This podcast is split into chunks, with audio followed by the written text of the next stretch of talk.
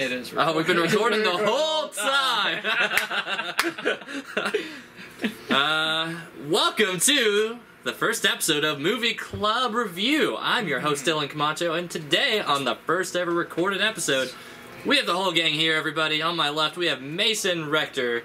We also have Nathan Long. Long John Silvers. Long a lot of things. Uh-oh. And we have Price Bell. Last but certainly not least. Always last. I want a nickname. Normally least. Last, normally least in our hearts, Price Bell, everybody. I'm alright with that. Alright, and today we're talking about The Birdcage, Robin Williams, Nathan Lane's fantastic and appropriate beginning of this Pride Month's movie. Who wants to go ahead and take over first for just thoughts, opinions, and everything, all of that wrapped up together? Price, I think you should go first. I thought y'all said I was least. In our hearts, but not in this review order. Yeah. Alright, that's fine.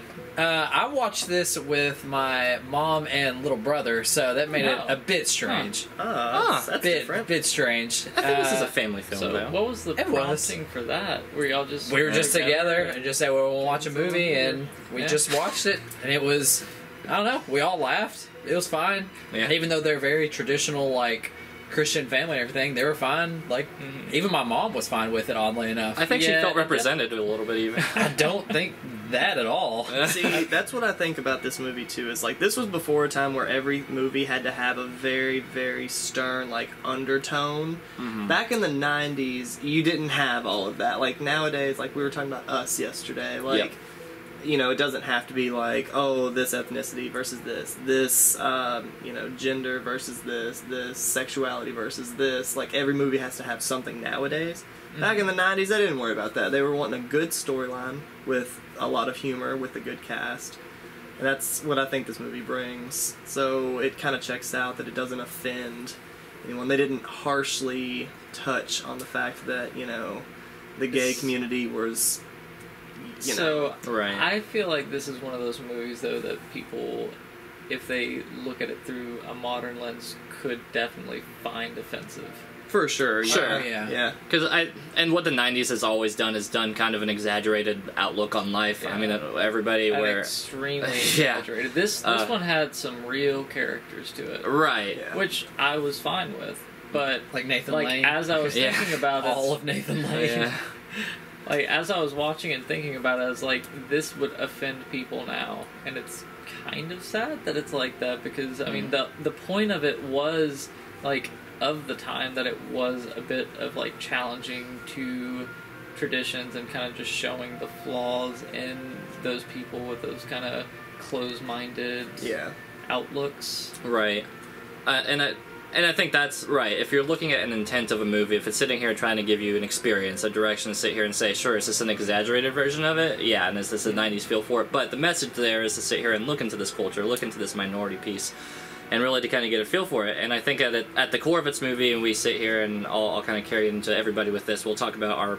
Probably uniformly our least favorite character is the son in this film. Do we probably agree on that? Oh my gosh. We definitely agree. Yeah. He's an actual asshole. The son is actually terrible in this film, but he drives the plot to sit here and have you be... I think he's the person we're supposed to be kind of in the shoes of, and that's why we're sitting here and we have a family who we're trying to impress with all these people who are very conservative, but we also come from two dads raising you essentially your whole life, and... I think that there's a really good, genuine heart to this movie where he sits there and even though he's terrible, whatever, screw him, but whenever he brings up even the topic of saying, hey, I need dad, I need you to turn it down, I need you to essentially not be yourself, I need you to not be gay, and Robin Williams' character, whenever it's presented to him, he's just like he wants to sit there and be a loving, supportive dad, but I love that he's even just like, just don't talk to me for a little while, like, and he just, like, you know, I need that space. But he initially says no. Yeah, he initially says no. He jokingly is like, oh yeah, you called my bluff, but yeah, like, he feels the sting from it. Yeah. And he doesn't, you know, he doesn't like it, obviously, but I think that's, like, where the love comes in. He's just like, yeah, you know what, I guess we can bite this bullet for you, I'll get, it was really, really shitty, though, for, you know, him to call him his uncle or something, you know what I mean? Like, hey, my other father that I've always grown up with can't be my other father. Let's just pin him as an uncle and or send him to Tahiti or wherever. Right, they were just gonna send him away. Yeah, like, they're like ugh. I think... I don't know. Can we go ahead and start with qualms? Yeah, I mean, we can just kind of cover all the feelings into it right now if you got qualms with it. So the main qualm that I had was, you know, the son mainly, but then also, like... just to keep driving the point on the other side of things, the woman's dad was in like I loved him. I thought he was great, especially it's even like it's way more applicable to now with how polarizing politics is. Politics like, hit hard back then, just like they do now. Well, back then it was almost like he was like a caricature. Like this couldn't, nobody could possibly. Nowadays like, we're like, this is what it you kind of feel like he can't genuinely be this person. Like he's put himself in, he's cast himself in this mold and feels like he's inescapably there because that's where he's set his. Like, that's where he's casted his lot in politically, so he can't get away from it. But, yeah, at the same time, like we have on the son's side of things, like, okay, yeah, it's kind of crappy that, you know, he's making his dad's, you know, play all of this, like you said, a mold instead of their true selves. But on the other side, it took another politician, like, sleeping with some, like, black child, whatever, only to make that girl's dad see this as like, okay, you know what? A wedding is what we need. Like, that is another thing on top of this whole, like, it wouldn't have been accepted in this storyline hadn't every single thing had to change every character, which I didn't like completely. Like, I think they could have gotten away with it just being like, you know what, these guys are, you know, they're really rich, they're really conservative, let's try to just flip and change their mind. Like, let's not add the prostitute, let's not add all the photographers, all the journalists, all of the, you know, the bad rep and all that. I think they could have done it without all that. Sure. To me, it just blackens like the film a little bit. A lot of that is like classic 90s trope stuff. Maybe. Right. The whole idea of hiding in your house from the press and like sneaking out the window. This was after O.J. Simpson. Yeah, this was right after O.J. Like, that is all... That's in many movies. This is after Home Alone. Hiding in your house was so in the 90s, guys. So like, it had to hit all the tropes, and I think that if this is a movie that gets remade now, even if they made it beat for beat, I would you'd probably just cut this part out because it's just like it's not this really necessary trope. We're not really politically talking about anything at that moment, and it does feel like the extra 20, maybe even more minutes of this movie that is the part that bloats. Like I think we always come to the point. So I'm like, if I had to redo this movie now, what do I cut? And this is one of the movies where I wouldn't really cut anything because I think the political message is still there. Yeah. Even if people do still get offended, I'd just be like, okay, well, if you're offended, that's probably part of the point. You're supposed to be offended if you feel a certain way about that. Not the people. Not like I don't want to offend the homosexual or the the gay community or anything like that. But the people who are feeling like, oh, I'm the conservative, and like I would never be so stupid to not like see that this woman is a guy, and we're like, you're missing the point, and that's exactly the point. Like, that's the message you need to be getting across too. It's just like open your mind. Yeah. But yeah, I would say that part really is kind of unnecessary. Although it does humor me though, like how it just kept getting worse. They kept hearing like comments that he made the night of, and it was just what was it like?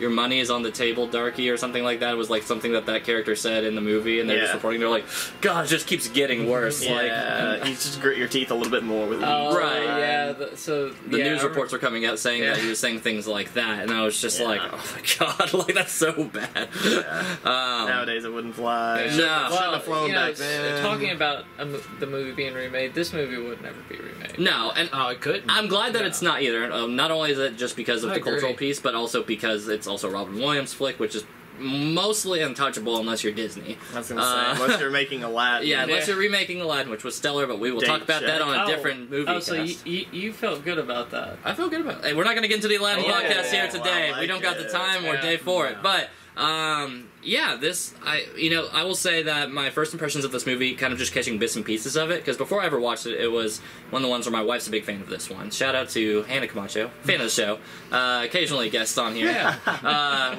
One time. Yeah, if she wasn't passed out from a hangover right now, I hope this doesn't get too many reviews down the road. What you did. Yeah, I would phone her in on this review, because I think she wanted in on it. Price. Yeah, we have half a price, so it's fine. Oh, sorry.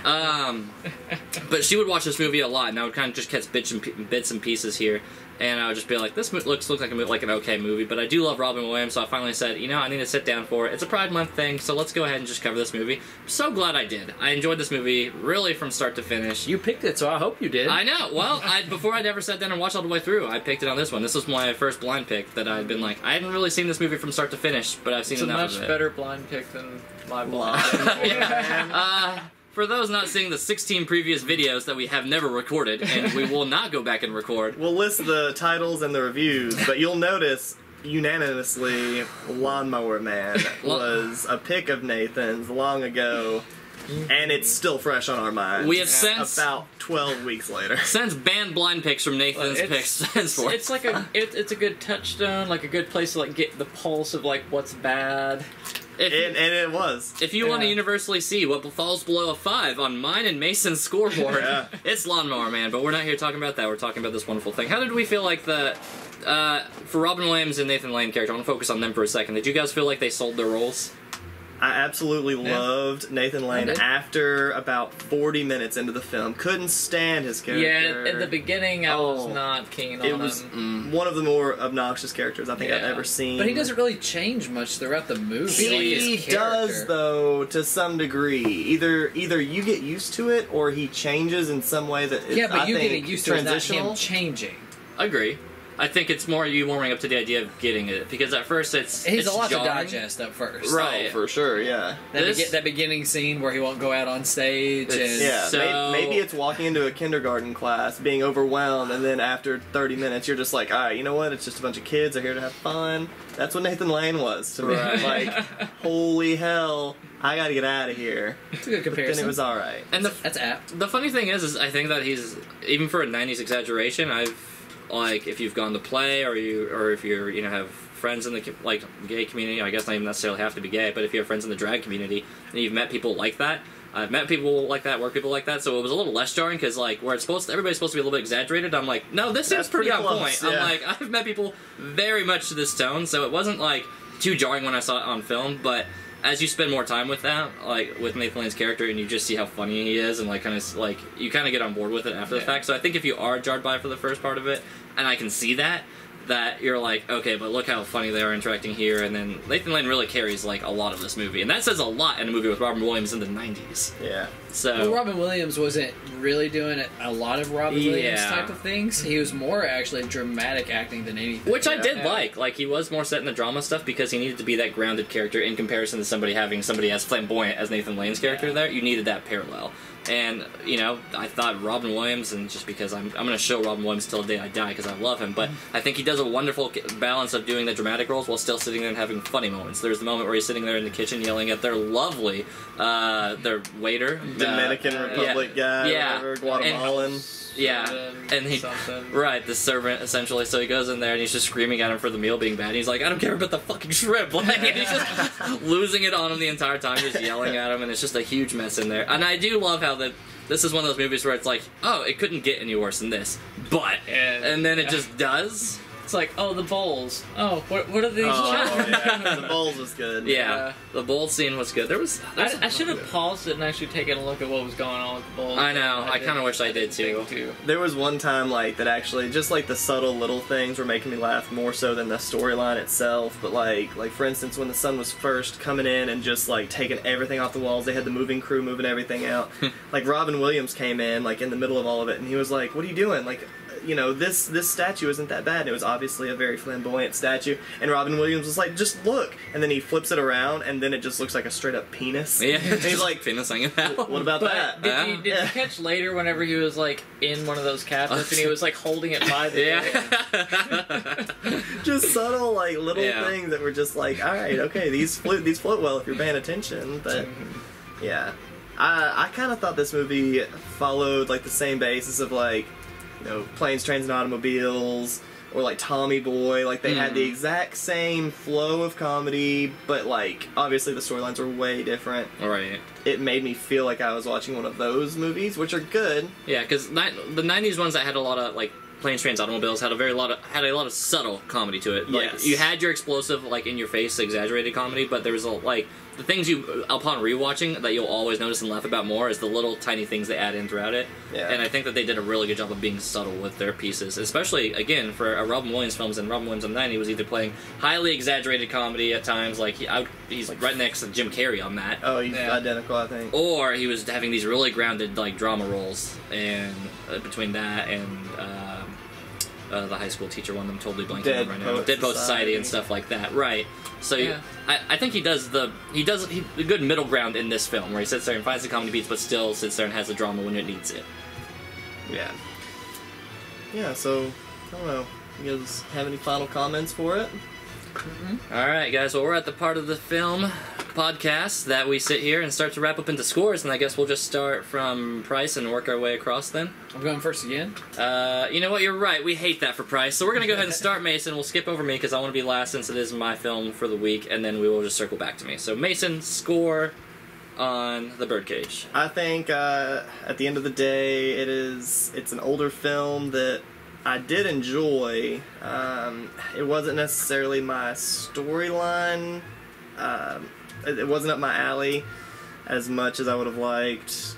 I'm going to give it a 6.5 because it wasn't bad. I don't know. Again, I think I would prefer Tommy Boy if I could watch it again versus that, or, you know, like pretty much anything from that from that type of criteria. Sure. If you're looking at that comedy style, you just think that those ones chive better with. Yeah, and that's the thing. And like if you look at that storyline, it doesn't hold up much better, but it's more. It's like, I think it's more comedy than Birdcage. Some of them are more of a classic than others. Yeah, right. And this one is not bad in any way. It's funny. It's entertaining, but it doesn't. You're not gonna go back and rewatch it. Like, it didn't grab you like that. For me, yeah. And the same for me. Yeah. Like I actually would give it the exact same rating, 6.5. Yeah. Because I wouldn't really suggest it to anybody.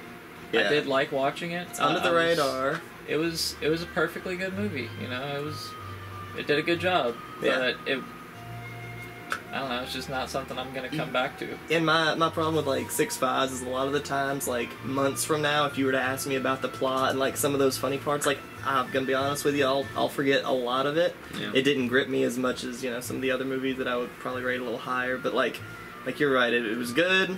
That's exactly my feelings on Community, which you made me watch. Oh, easy. Exactly the same. Easy. Like I know I enjoyed it. It's like days I enjoyed watching it, but it's like I'm not gonna remember all the jokes. I'm not gonna remember all that kind of stuff. It's a lot to take in. This isn't an hour and a half. Yeah. It's weird. This is how I feel about Lord of the Rings, but we're not gonna get into it. We're not talking about Community or Lord of the Rings. All right, so on to The Birdcage, Nathan. If you wrapped on 6.5 Price, so we got two 6.5s. Let's see. I'm usually not anywhere near Mason on any kind of scale since I'm on a normal person scale, but I was gonna go with a 7.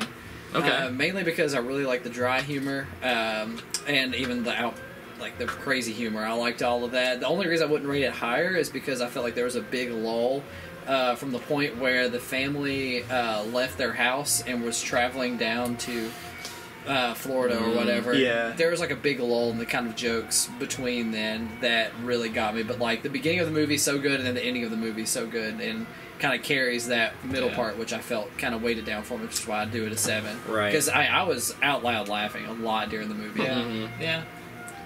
Yeah, I would agree that I think this movie does definitely have its chug moments, the newscasting parts and stuff like that. Yeah, I felt like that was unnecessary. It drags, and the point where they're traveling also drags. It's almost a mini plot. Like I don't know why they gave it enough to merit a mini plot. Almost. If we drew like a chart of all the plots that are in this movie, like you're like, all right, this does feel a little extra, this little feels extra. Like the media part. Although it's necessary to kind of put the pressure on them, those are my least favorite parts. As soon as I started showing the media, like I could feel myself tuning out of the film, and I was just like, I really wish it was just focused into this one situation, and that was enough. Yeah. Which are my biggest columns on it, but again, to the strengths, I had a really fun time with it. I laughed at it. I liked it better than I thought I was going to whenever I initially had seen bits and pieces of it, and then seeing it in its start to finish product, I had a really good time with this, which is why I will give it a 7.5. I rated pretty well on this one, but I think we all land. This is probably the closest we've had our scores. This might actually be the closest score ever. And I think it was mainly because like all of us felt good about it. We felt good enough about it. I think we felt good, and we thought it was going to be better than when you first start watching this film, and then you see how it goes. Yeah. Like it, you feel worried. Yeah, I was real worried at the beginning. It does. It puts you onto a ride on that later part of it, and then you just enjoy the ride from there. Yeah. But the first part is a bit of a chug, and I will say they're just pacing issues. But this is a pretty loved film from the people who have watched it, and people who would probably surprise you. Price's mom, fan of the show. I don't know about that. We'll get her on next week. Was pleasantly surprised by it. I know my wife's a big fan of it. A bunch of our friends are like, they say they watch it like almost once a month, and you know, granted these are also my gay friends, so that makes sense. Yeah. But to be fair, it's their movie. They should have a movie that they can go to with that. for the allies on us. I guess we are an ally podcast now. We're political views and stances. Price is a part of that, whether he wants to be or not. We're going to sit here and say, yeah, okay, so anywhere from 6.5 to 7.5, I think it's a pretty good range. We've never been in that. No, I know. Yeah. This is a good first recording. Before that was Crimson Peak, was where we thought we had finally kind of hit the pulse and like where we have commonalities in our region. Yep. Yeah. So, this and Crimson Peak are the most polarizing films on it so far. I kind of thought it was Raw. Not polarizing, sorry, but most in the middle of, like, the lane. That's the opposite of polarizing. Yeah, that's the opposite of polarizing. Right. That's apparently our Raw was very polarizing. It was one good score in there. Yeah. If we never have to rewatch those movies and review it to actually get it on camera, it'll be too soon. So, there are 17 reviews. This might be our, like, 18th review or something, but this is the first official review on this video recording. Mason, you're taking over for next week, right? I sure am. I think we should wrap this video by go ahead and seeing what we have planned for next week so the fans know what to be looking forward to for this coming week. Alright, so I like to change up the pace. I like the genre change up. We do have a tendency of going in the same direction most weeks, it seems like. So this week I'm going to try to do a little bit of horror. Ooh. Have you guys ever seen Sinister? No. I know Dylan has seen it, so... Oh, 2 across the board? It's gonna be the pick, I believe. Yep. So by movie club rules, if half of the club has not seen it, or more than half if 3 of the members have not, but just for the 2 is fine, then that movie goes in. So it looks like we're watching Sinister next week. Ethan Hawke's finest. Ethan Hawke's finest little bit with spooky found footage and spooky boys. All the good stuff in there. So it looks like we're looking into Sinister next week. And guys, we're going to catch you at. You guys got any Twitter handles you want to plug? Instagram, Facebook? Nope. Stuff like that. I'm Dylan Camacho, your host. You can catch me at CAMACH Octopus at Twitter. Don't follow my Instagram. I don't do anything there. And you can catch me on Facebook. I won't add you if I don't know you. Sorry, that's just the life. Until we make a full official page for this, maybe down the road, we'll see. Then we can kind of look into that then. When we get that, we'll start plugging that. But if nobody else does anything to plug, we will see you next week for Sinister. Have a good one, guys. Farewell. See ya.